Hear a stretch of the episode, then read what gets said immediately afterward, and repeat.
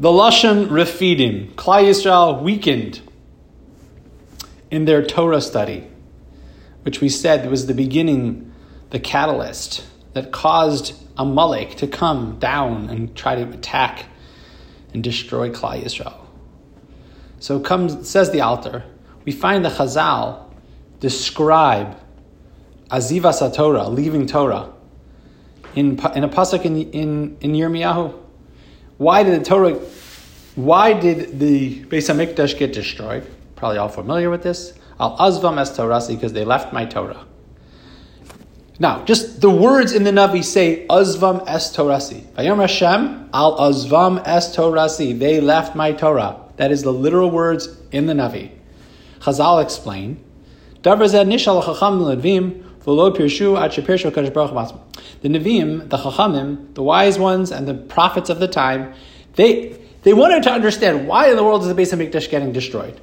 They could not figure out what was going on spiritually that was off in Klal Yisrael, that the Beis HaMikdash should be destroyed. And Akash Baruch Hu had to tell them the reason why the Beis HaMikdash is being destroyed. They're not saying a bracha they're not saying Birchas Torah. Either they're not saying it properly or they're not saying it at all.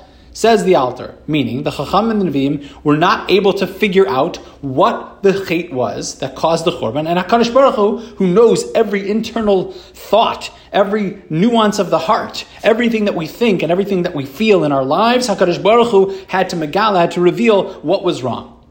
What was wrong? They didn't say a bracha b'tar chila. Rashi explains.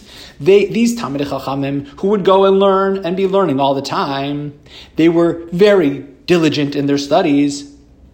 Says Rashi, Shem Zahirim Lasok B'Torah Uragilimba. They learned all day. They were learning all the time. But Einam Zahirim Levarach. They weren't careful to say the bracha. They, weren't, they didn't say the bracha at all, or they weren't careful to have kavan. Whatever it was, there was something wrong with their attitude, their way they said the bracha, or, or saying the bracha at all.